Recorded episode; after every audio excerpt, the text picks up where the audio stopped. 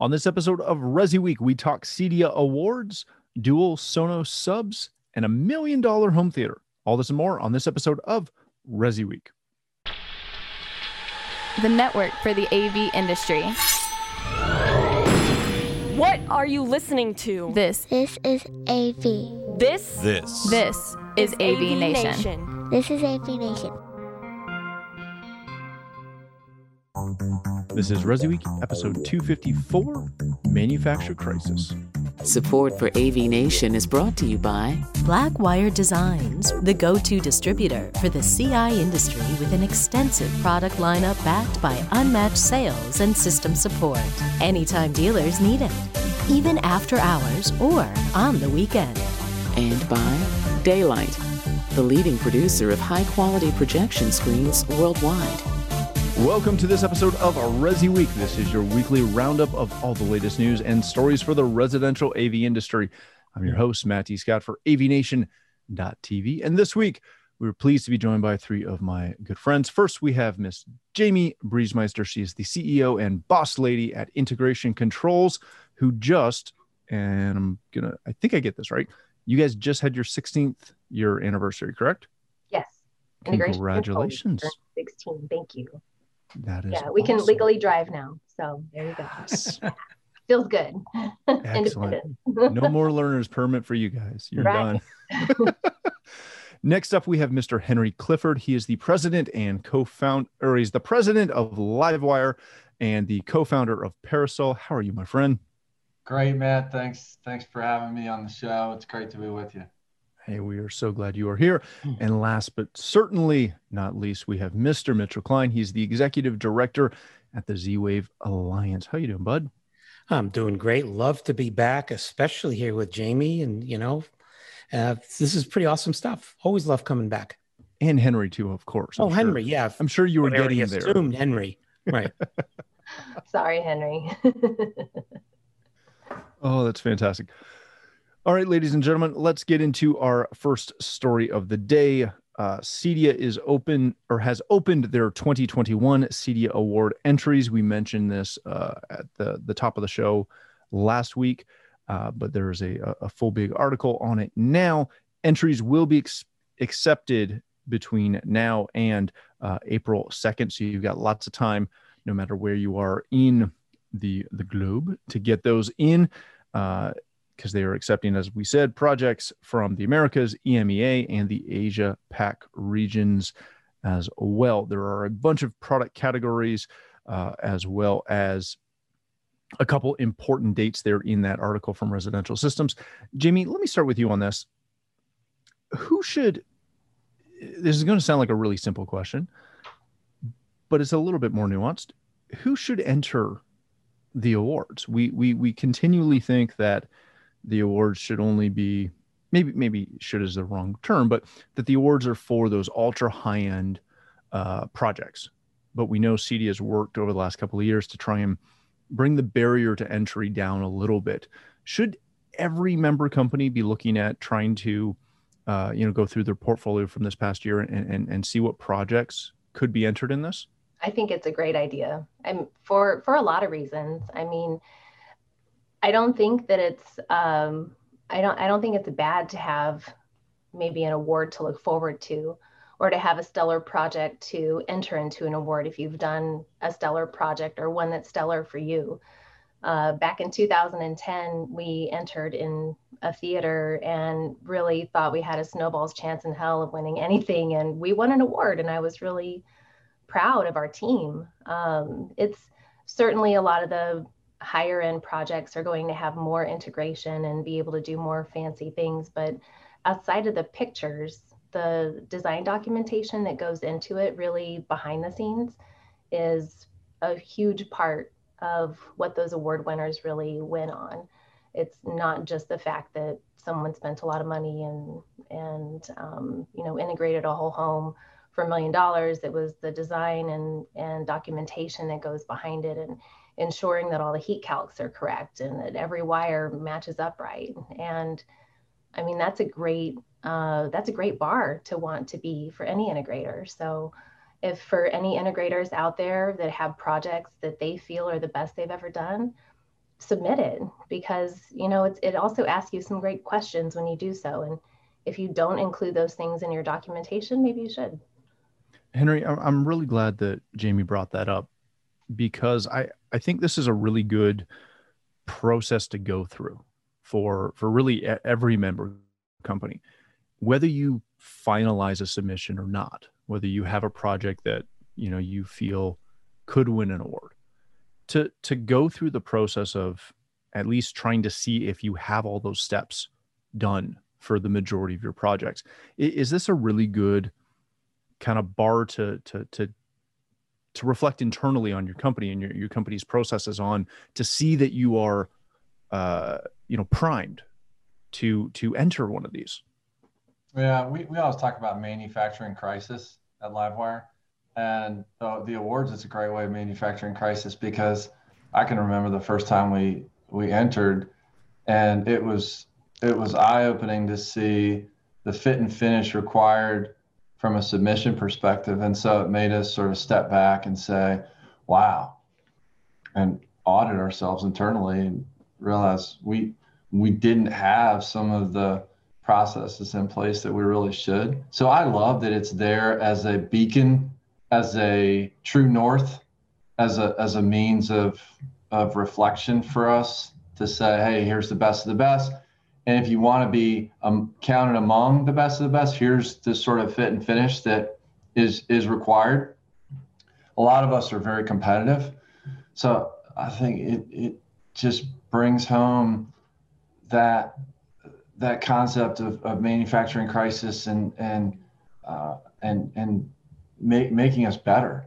That said, it's a pain. It's a pain in the rear end to fill these things out and submit, but it also feels like a rhythm. So there's those companies that have figured this out and year in and year out. So the the admit ones and the Casaplexes and the the the outfits that that really have it dialed in and figured out. Uh, and as a result, I guarantee you, you peer inside their businesses. What was the chicken and egg?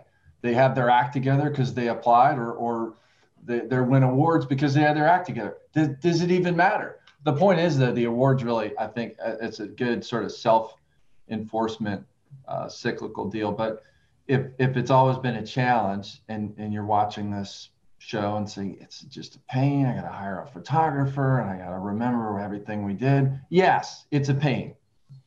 I don't think it's meant to be easy, but getting in the ring and and getting in that rhythm, I think there's something to that. And yeah. good, for, good for CEDIA for for for having that that true north. It's not a participation award. And so uh, good good for good for us as an industry. And by the way, speaking of CEDIA, I want to give a shout out to Giles Sutton uh, for being named co-CEO of CEDIA. Oh, yeah. So I, am going to shut up now. First of all, um, be, before we get to Mitch for a second, if you don't hire a professional photographer, please start. We're tired of seeing your blurry shots on Instagram. You're killing me, man.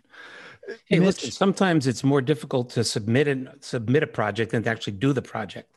Oh itself.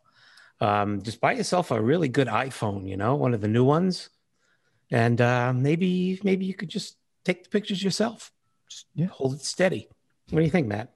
You can do it, especially if you you know put it up against a wall before you take that shot instead of yeah, I'm gonna drink my coffee while I take the shot. It'll be great. Mitch, what is the what is the benefit to entering and, hopefully winning this? Uh, Henry alluded to some companies that you know they've got it down. They've got a system in place. They enter every year.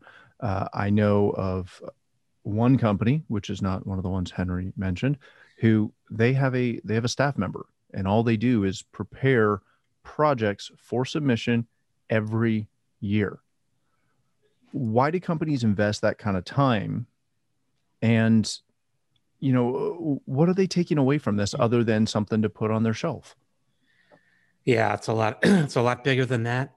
You know, we talk about credentialing.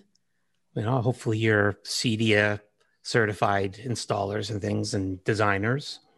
But there's another credential, which is, hey, look, I've been published. I've won awards. So from a marketing perspective, if the company can do their own marketing and do it properly, it will actually generate business for them. That's one piece.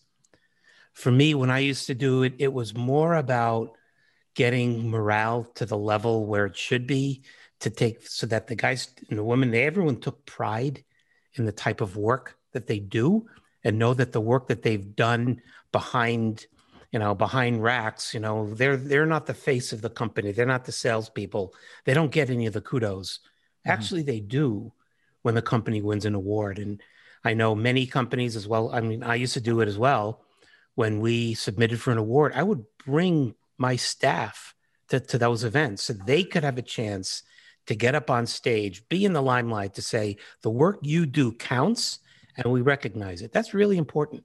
Mm-hmm. And, and the hard thing about these awards is to say, well, you know, unless it's a million dollar project, you know, you don't rate. And I know we didn't get into that topic just yet, but you know, we need to come up with some way to recognize those companies that have figured out how to do five projects a week and how to do some volume.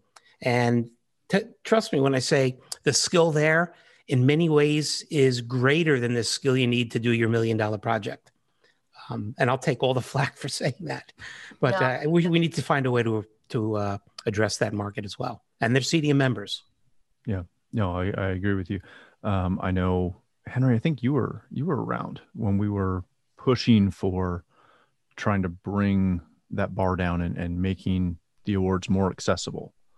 Um, I, yeah, I don't like the term bringing the bar down. I well, think no, no, no, no, uh, but just you know, making it more accessible to to recognize projects that were at a lower value.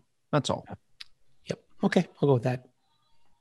All right, let's uh, move on to our next story of the day. This comes to us from a residential tech today. Sonos speaker owners can now pair dual Sonos subs into one system. If you have ever played on the uh, consumer forums for Sonos. One of the biggest things that has been asked for has been dual sub. Took a while. Uh, it is now available. You do have to have at least one of those subs be a Gen 3 sub, and you do have to run it on the S2 app. Henry, let me let me start with you on this. This uh, this story kind of hits me in an interesting way.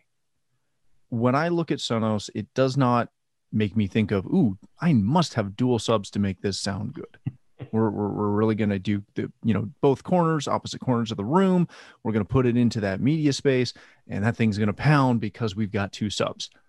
Now, I'm a fan of Sonos. I'm not, I'm not degrading it at all. It just, I never once in the years that we've been selling Sonos have went, man, why couldn't I do two subs? This is ridiculous am I am I missing something? Is this a huge deal, or is this a uh, you know one of those minor things that just pops up in forums that they paid attention to? So it's yeah, we're a Sonos dealer, and I'm also a Sonos shareholder. I, think about this from a P&L perspective for them. They think about households mm-hmm. and attachment per household. So I don't know what percentage of their households have subs, but I do know that in the world of bass, that Mo is better. So you know the the and, it's so subjective, right? So you know you can use the science all day long, but boom, there's more boom. Two subs are better than one. Hey uh, Henry, what's the old adage? Half the world is looking for Jesus, and the other half is looking for more bass. Amen.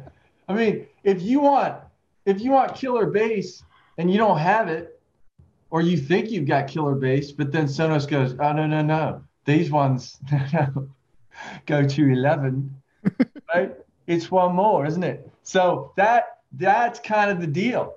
I mean, it's a it's a clever play for them, right? Because they're just going to attach more product. Am I going to get another sub in my kitchen zone? Probably not. In my master bedroom, I've got an arc and a single sub. Probably not because my wife's going to yell at me. But there's probably uh, other rooms where I might do that, or I might. I mean, two subs are better than one. Well, the fact that you can slide it under most couches oh, yeah. makes it so easy to add it's more. So smart for Sonos. Yeah. So smart because they're just trying to grow their household attachment. I love it. Mitch, when you when you see this, does this have some upward mobility in the fact that Sonos, which is a household brand, household name, now offers a technology that I know when we pitch dual subs to the majority of our clients who haven't asked for it, I get at least one family member who looks at me with the how dare you mention another subwoofer? Get out of my house. It's all in the eyes, but that's what they're saying. Does this give some upward mobility to the point where, heck, maybe Sonos does a holiday commercial with with two subs and they talk about how great dual subs in opposing corners is? Hmm. Or am I just wishing deeply? Well, I guess it all depends on how they promote it, right? Um, again, like I said, I was joking. You know, half the world looking for more bass, but but that is a reality, and I think it does bring some credibility to you, Matt, when you go up to your clients and tell them you need two. You know, rather than talking about the ideal locations and how actually waveforms work in low frequencies and why you need a second one, no one's going to listen to that. What you got to do is say, "Hey, look, Sonos says you can use two, so clearly we can do that for you, right?" Yeah, of course. I love it. Jamie, let's let's change directions for a second. Uh, in in the lower part of this the article, um, they talk about the the SL Union LA edition, which is being re-released, which is which is cool, but it's again it's just a one with a fancy paint scheme. But they very discreetly debuted the Arc SL Shadow Edition, which is exclusively available at Costco. Uh, I happened to be in a Costco the other day when I saw it, and as I had dealt with back orders myself. Um, on Arc, hmm. uh, I was a little frustrated. Mm-hmm. What is it? what does it mean to see that Sonos has uh, produced a, a specific de- product? And again, I don't necessarily have a problem with them having special editions available at different retailers. That doesn't bother me. Um, but as an integrator who keeps having orders canceled from clients Ooh. because we can't supply product, stop grimacing, Mitch. Ouch. Ooh. What is it? What does it mean? He speaks the truth, man. Yeah, it, well, it is what it is. What does it mean? As break out your pen, Henry. you can take this to the top. yeah, ouch, that hurts. It's a bunch of BS. Is what it is. But um, but what does it mean when a product like Sonos starts to create products specifically for a particular brand? Well, they did it. Well, not supplying because it's not. I, I don't have a problem with them doing specific products for different go-to-market strategies. I have no problem with that. From a bottom line perspective, I totally get it. But it's ex- the exclusivity is it's what the exclusivity, and it's the fact that we can't get the main ones. Right. So why are we making this one off for big box Costco, right? Yep. Because they sell more than we do is probably the answer, you know. and I mean, from a P&L perspective, that's really what they're geared to do is to make more money and sell more. Um, I and Sonos. This isn't the first time. I mean, they did it with IKEA. Those little weird, funky furniture speakers that look bizarre. Those things. So, you know, it's to me I, I have Sonos. We're a Sonos dealer as well. I think we were the first Sonos dealers in the Midwest, like in St. Louis. I don't know exactly the Midwest, but whatever. Um, I love it. It is not an integrator's product. It's a tool that we have.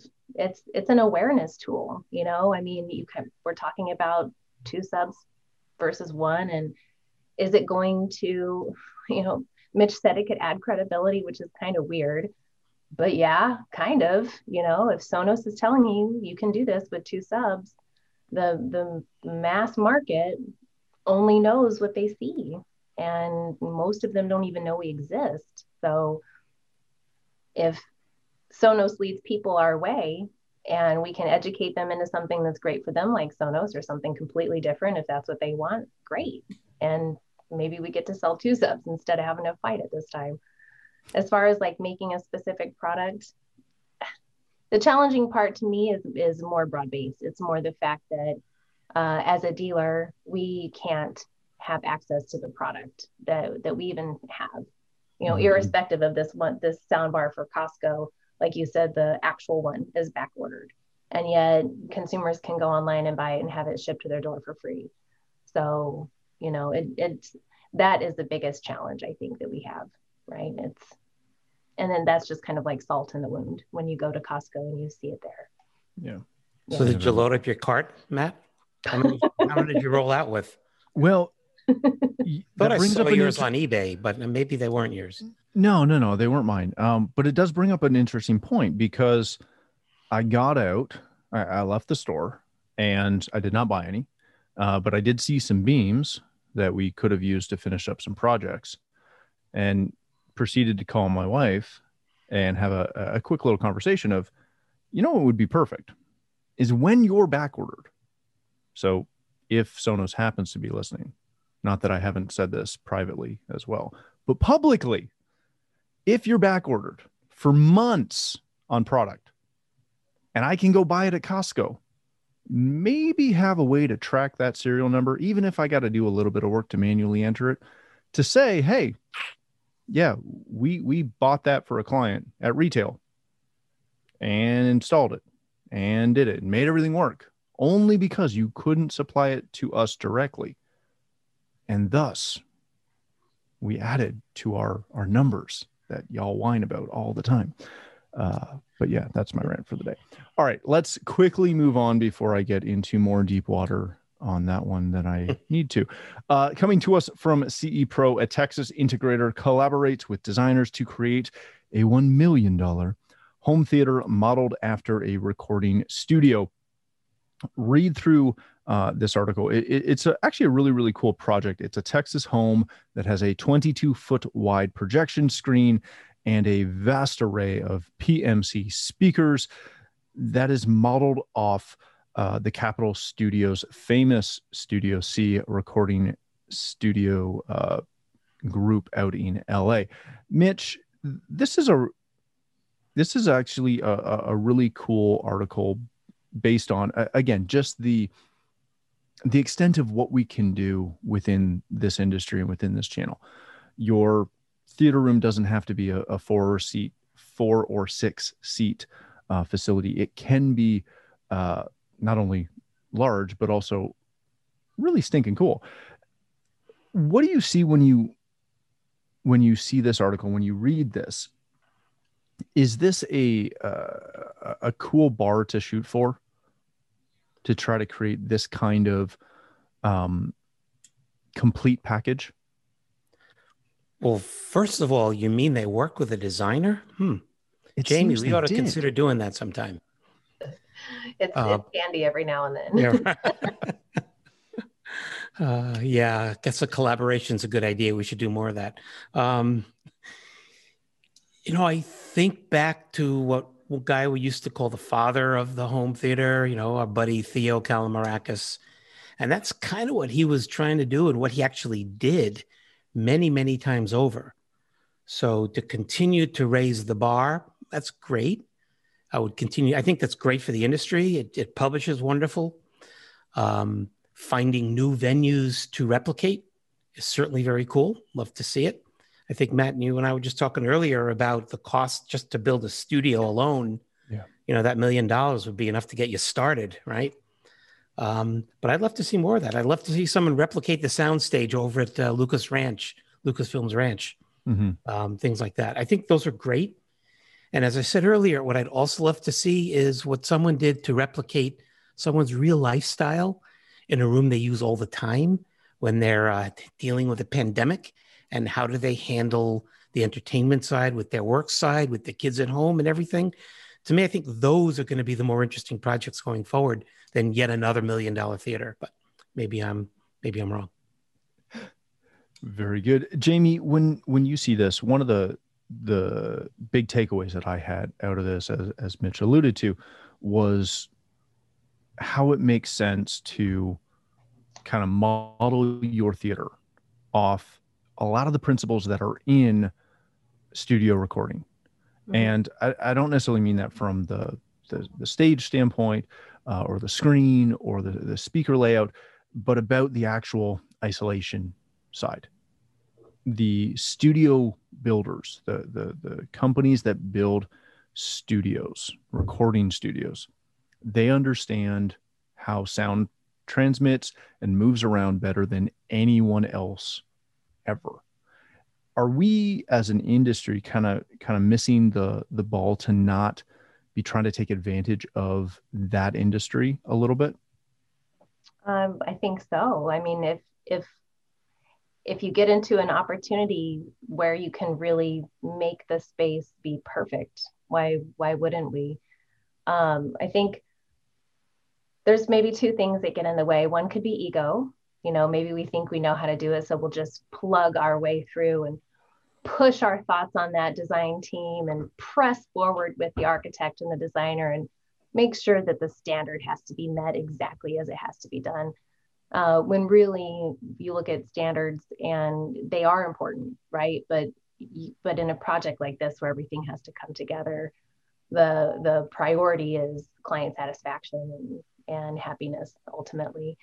Um, I I would love. I, we've been involved in a, a very delicately built theater project before where we brought in a consultant because we knew our ego was going to get in the way and we needed someone that could uh, dive deeper into the acoustics.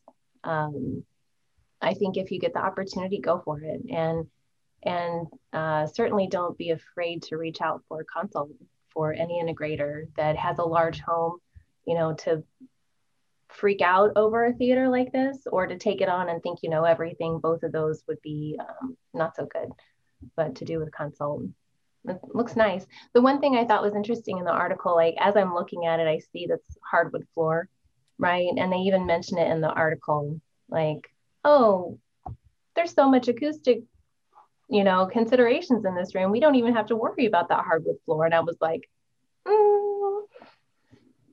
I think maybe a rug across the front would still have been better, but maybe not.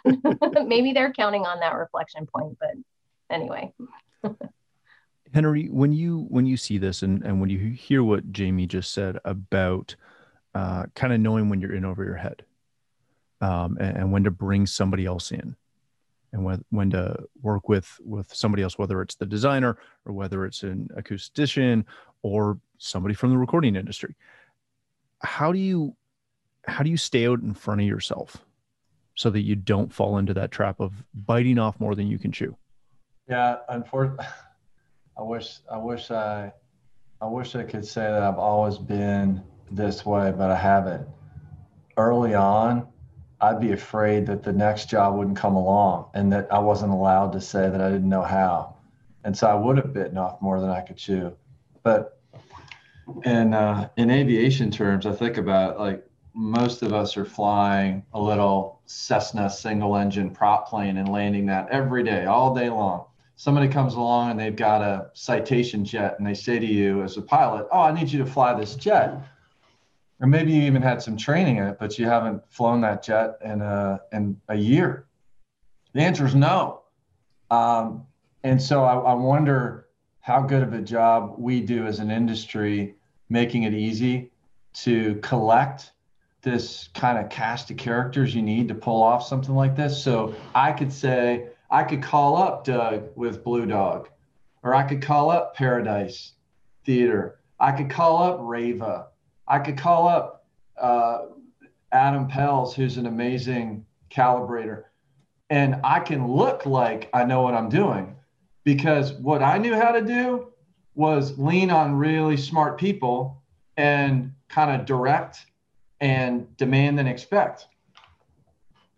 And I don't think we do a good job. And maybe it's just the way we're the the cloth that we're cut from, but I do see a lot of ego out there around if if if they aren't doing every piece of it, there there's a fear. It's fear. There's there's a lot of fear. So I feel like we, we need to give ourselves permission to uh, to to say yes and uh, be willing to bring in these these experts and and for these folks who are really good at this in our industry um, I, I feel like it needs to be woven together better because I'm I'm a product of 18 plus years worth of, of learning by making mistakes.